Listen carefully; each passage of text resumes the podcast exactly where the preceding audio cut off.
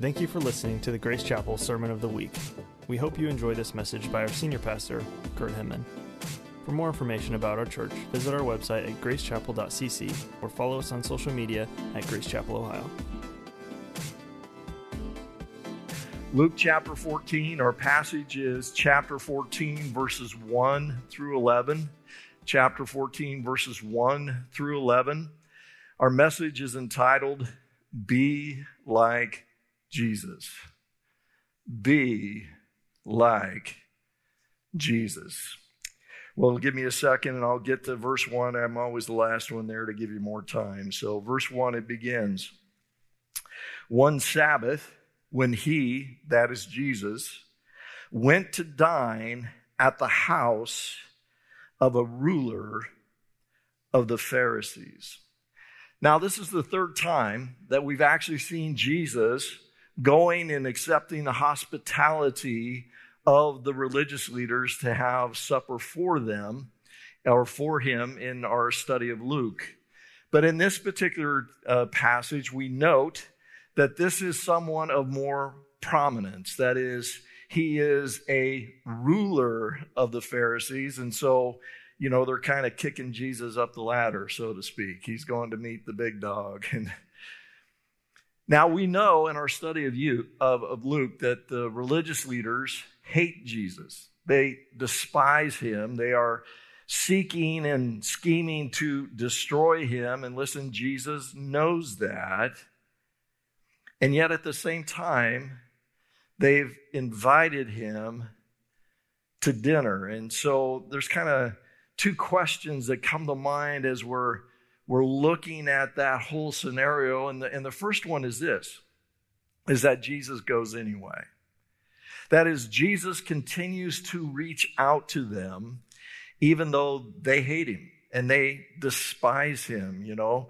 Jesus continues to affiliate with them. Listen, not to try to fit in with them, but listen to actually love them and be a godly example to them while he can, even though they can't stand him.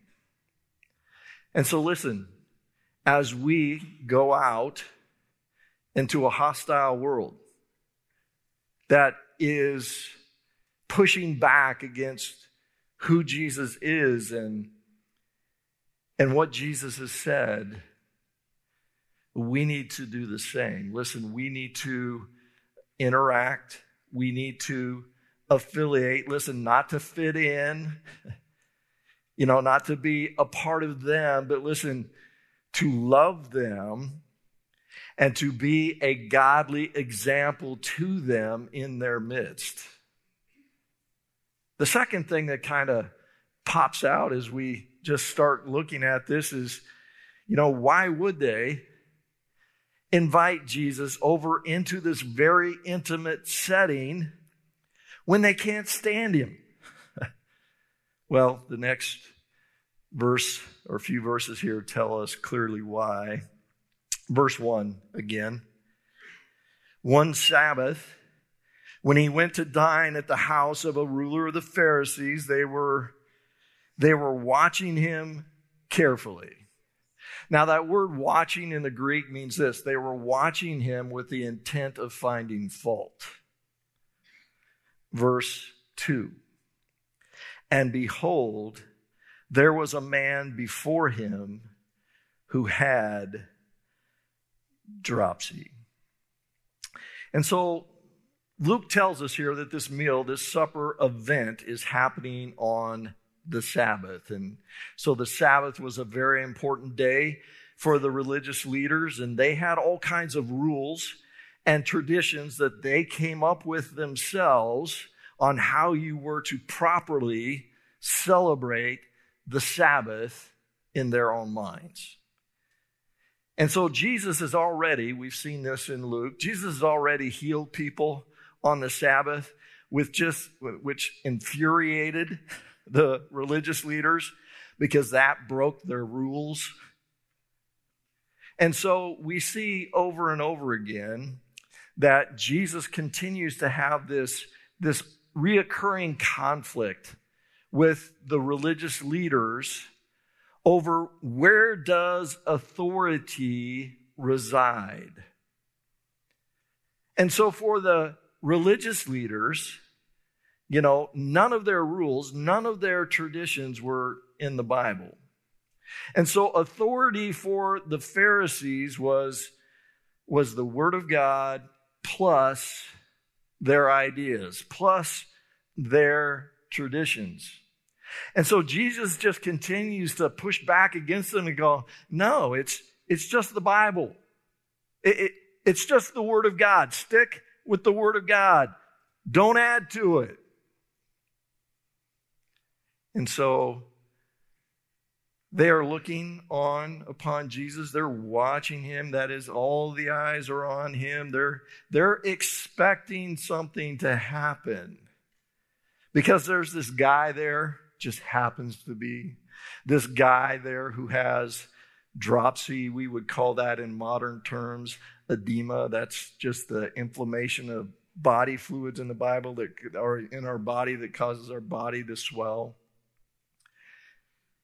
And so they're expecting Jesus to, to do something. That is, you know, Jesus had healed many, many times on the Sabbath, and they know, they know who Jesus is.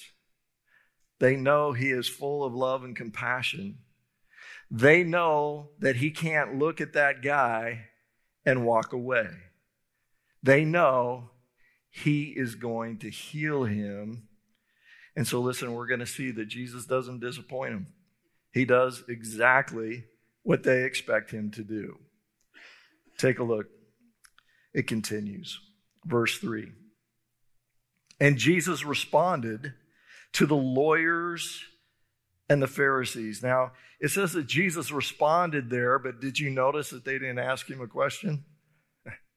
that is, Jesus knew what they were thinking, he knew what they were up to. And Jesus responded to the lawyers and Pharisees, saying, Is it lawful to heal on the Sabbath or not? But they remained silent. Now, that's a simple yes or no answer, right? But they say nothing. Verse 4 continues. Then he, that is Jesus, took him and healed him and sent him away. That is, listen, Jesus heals the man and and he sends him away because he knows that that guy didn't get invited to that house to have a meal. He was just a patsy. He was just a pawn. They were they were just using him. They could care less about him. Verse 5. And he said to them, Which of you, having a son or an ox that has fallen into a well on a Sabbath day will not immediately pull him out? Well, the obvious response to that is they obviously would. But the interesting thing about this whole scenario is the same traditions that these religious leaders came up with the same traditions that said, hey, you can't heal a person on the Sabbath, allowed them to pull their ox out of a pit when it had fallen in. So they could rescue an animal, but they couldn't help a person. Now, the same twisted logic exists in our culture today. For example, you know, we should be good stewards of animals. The Bible says that we should. That's a good thing. Nothing wrong with that. But human beings are of greater value than animals. That is, those who are created in the very image of God God loves more. He puts more value on you than animals and rocks and trees. We're to be good stewards of those things, but we have a higher value. And yet, in our culture today, we have, we have laws that if you go mess with an egg, in the nest of a spotted owl, you're going to get huge fines and up to five years in the state penitentiary. But a doctor can abort as many babies as he wants, and nobody says nothing. In fact, everybody claps. Good job. The American experiment, democracy, can only survive, can only thrive if it is built upon a biblical moral foundation. Listen, the founding fathers understood that, they believed that, they taught that, even the ones who weren't Christians. They weren't all Christians, but they all believed we needed that biblical moral foundation in order for democracy to work. And so when that foundation is removed, democracy falls. And listen, we all feel it. We all see it. But listen, there, there's a morality being legislated, right? You understand that, right? Every time we pass a law, that's somebody's morality being put into place. It's just not a good morality. For example, the Equality Act. And so that morality doesn't honor God, but understand, even if you're not a Christian, from a practical standpoint, that morality cannot sustain the freedoms of our country. Because it become everything's up for grabs without it and everybody just tries to get theirs. And that's exactly what is happening today. And so it is imperative. Here's my point. It is imperative that we have a biblical world view.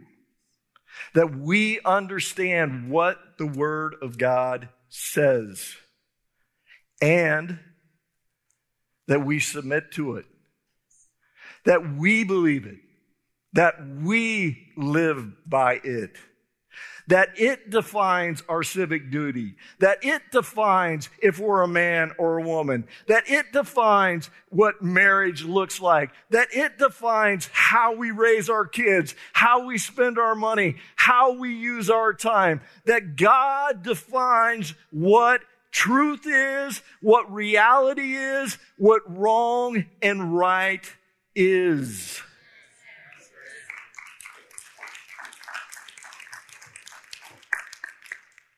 We have to do that. See, this is what Satan does. He gets us watching the news and we just go, ah, I don't, what do we do? Like everything's on fire. I don't know what to do. This is freaking me out.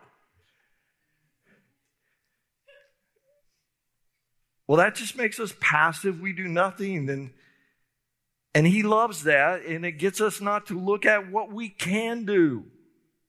What is right in front of our face, what we can do. Well, what can we do? We need to disciple our kids to know God's word and to live by it. We need to influence who we can. We need to be salt and light with the people that God has placed in our lives. That's what we can do. And listen, is that kind of grassroots that just might save America for a little bit longer, if we have any hope at all. Amen? Amen. Okay. All right, I'm not sure you guys are convinced. Verse 6 again. And they could not reply to these things. That is, if they said no, they would reveal who they really were self absorbed, uncompassionate leaders who cared only about their power. And if they said yes, they'd be breaking their own rules. So they said nothing. Verse 7. Now he told a parable to those who were invited when he noticed how they chose the places of honor. That is, we saw when this chapter opened that these religious leaders, all eyes on Jesus, right? All watching Jesus. Let's see what he does. Let's see what he does. So Jesus kind of uses that. He, he turns the table on him. He says, You know, speaking of watching people, hey, I noticed some things too. You know what I saw? I saw you all maneuvering for the best stop, spots at the table. I, I saw you all jockeying for the highest position. And he said, You know what? You're more concerned about where you sit at the table than the type of person you are. You want to be recognized, you want to be seen. And so Jesus uses this occasion to reveal to them their lack of humility. Listen, they lack true compassion and they lack true humility. And yet they were supposed to be the shepherds of God's people. Verse 7 again.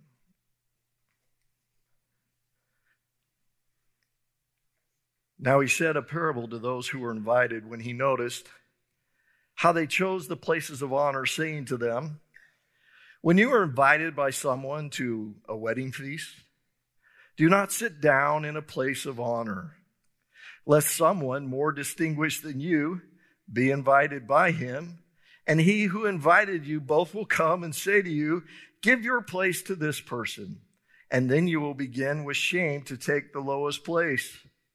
But when you are invited, go and sit in the lowest place, so that when your host comes, he may say to you, Friend, move up higher. Then you will be honored in the presence of all who sit at the table with you. That's a simple illustration. And listen, we get it. We are not to be about taking the highest position in our own initiative. That is, our life is not to be about our constant self promotion. How is that counterculture, right? That we can get too absorbed in ourselves. You know, don't you know me? I mean, aren't you aware we, we can think or say to someone who doesn't recognize us when we walk into work or we walk into a place that we frequent and we're maybe we're a little put off. That person don't know who we are. That person ain't giving us the proper props here. We're not getting the proper homage. Anybody know people like that? We're not to be like that. We are to be humble in fact, God says, listen, if, if we seek to promote ourselves, He will humble us.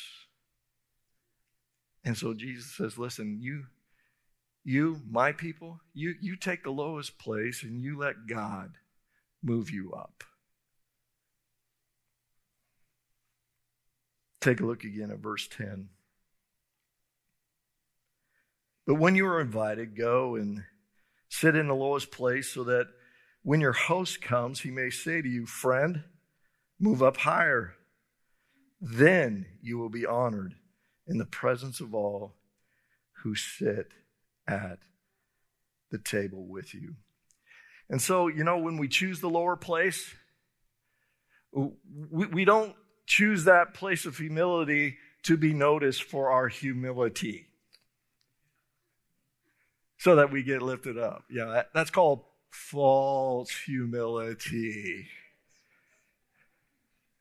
Or we don't choose that place and everybody can see on our facial expression that, hey, we don't think we belong there.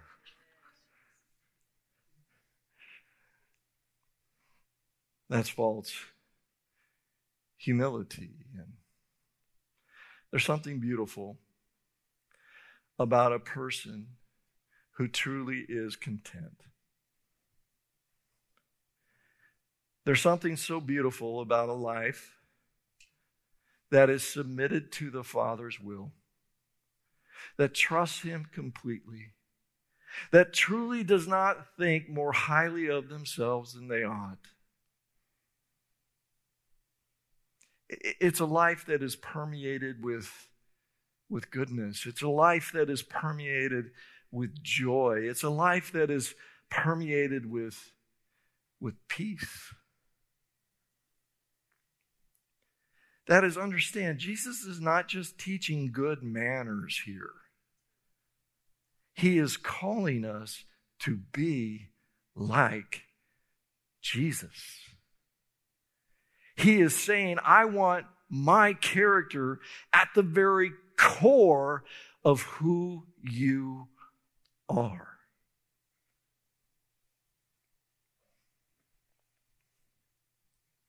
Take a look again at verse 10. But when you're invited, go and sit in the lowest place, so that when your host comes, he may say to you, Friend, move up higher. I could give a lot of examples here, but I won't. But there is something absolutely wonderful about knowing that God has raised you up versus you raising yourself up.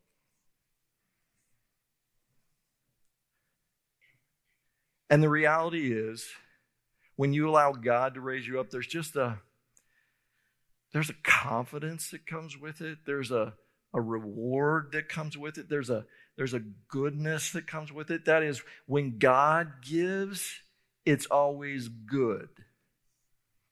But when we manipulate, when we scheme, and some of us are really tricky. We say it's the Lord, but we've really been scheming to help him out. And listen, your spirit knows when you do it then what we're grasping for, it, it, it doesn't come with that goodness.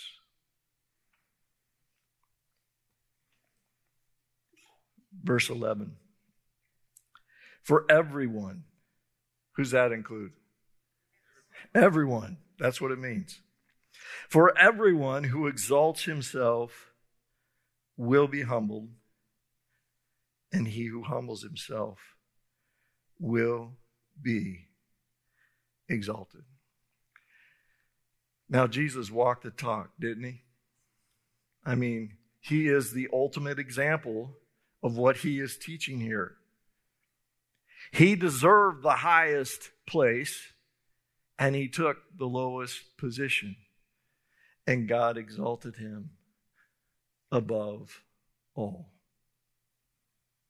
In fact, if you would, you don't have to keep your finger here. We won't come back. Turn with me to Philippians chapter 2 because it expounds this for us. Philippians chapter 2, verse 1 through 11. We'll end with that. We won't come back here. So, Philippians is easy to find. Just keep turning in Matthew, Mark, Luke, John, Acts, Romans, 1st and 2nd Corinthians, Galatians, Ephesians, Philippians chapter 2. And if you're worried I'm going to expound this, I'm not. Okay, I'm just going to read through it. Maybe one comment, I don't know. We'll see. Verse 1 through 11, it says this. So if there is any encouragement in Christ, any comfort from love, any participation in the Spirit, any affection and sympathy, complete my joy by being the same mind, having the same love, being in full accord and of one mind. Do nothing from selfish ambition or conceit, but in humility count others more significant than yourselves. Let each of you look not only to his own interests, but also to the interests of others.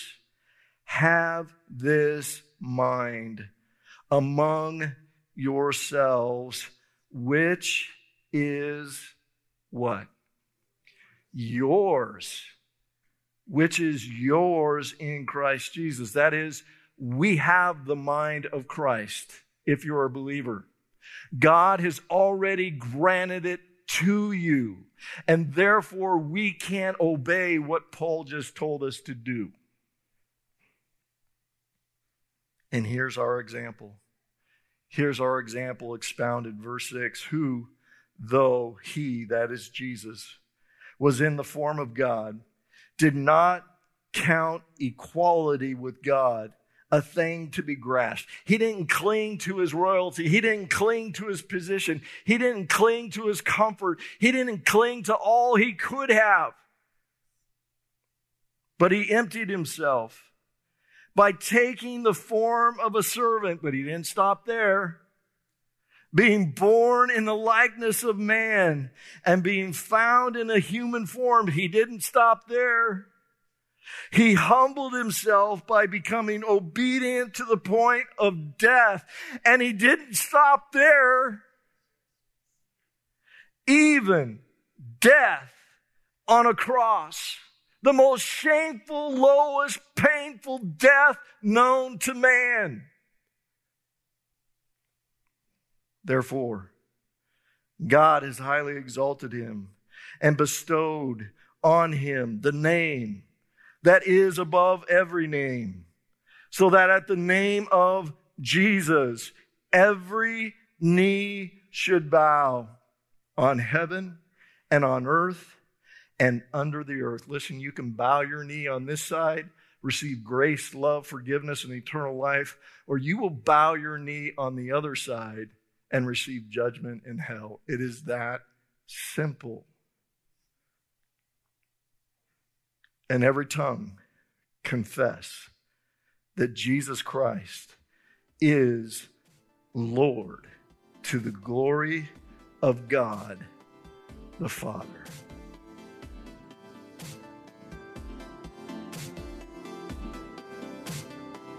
Thanks for listening. We hope you enjoyed this message. For more sermons like this, visit us online at gracechapel.cc.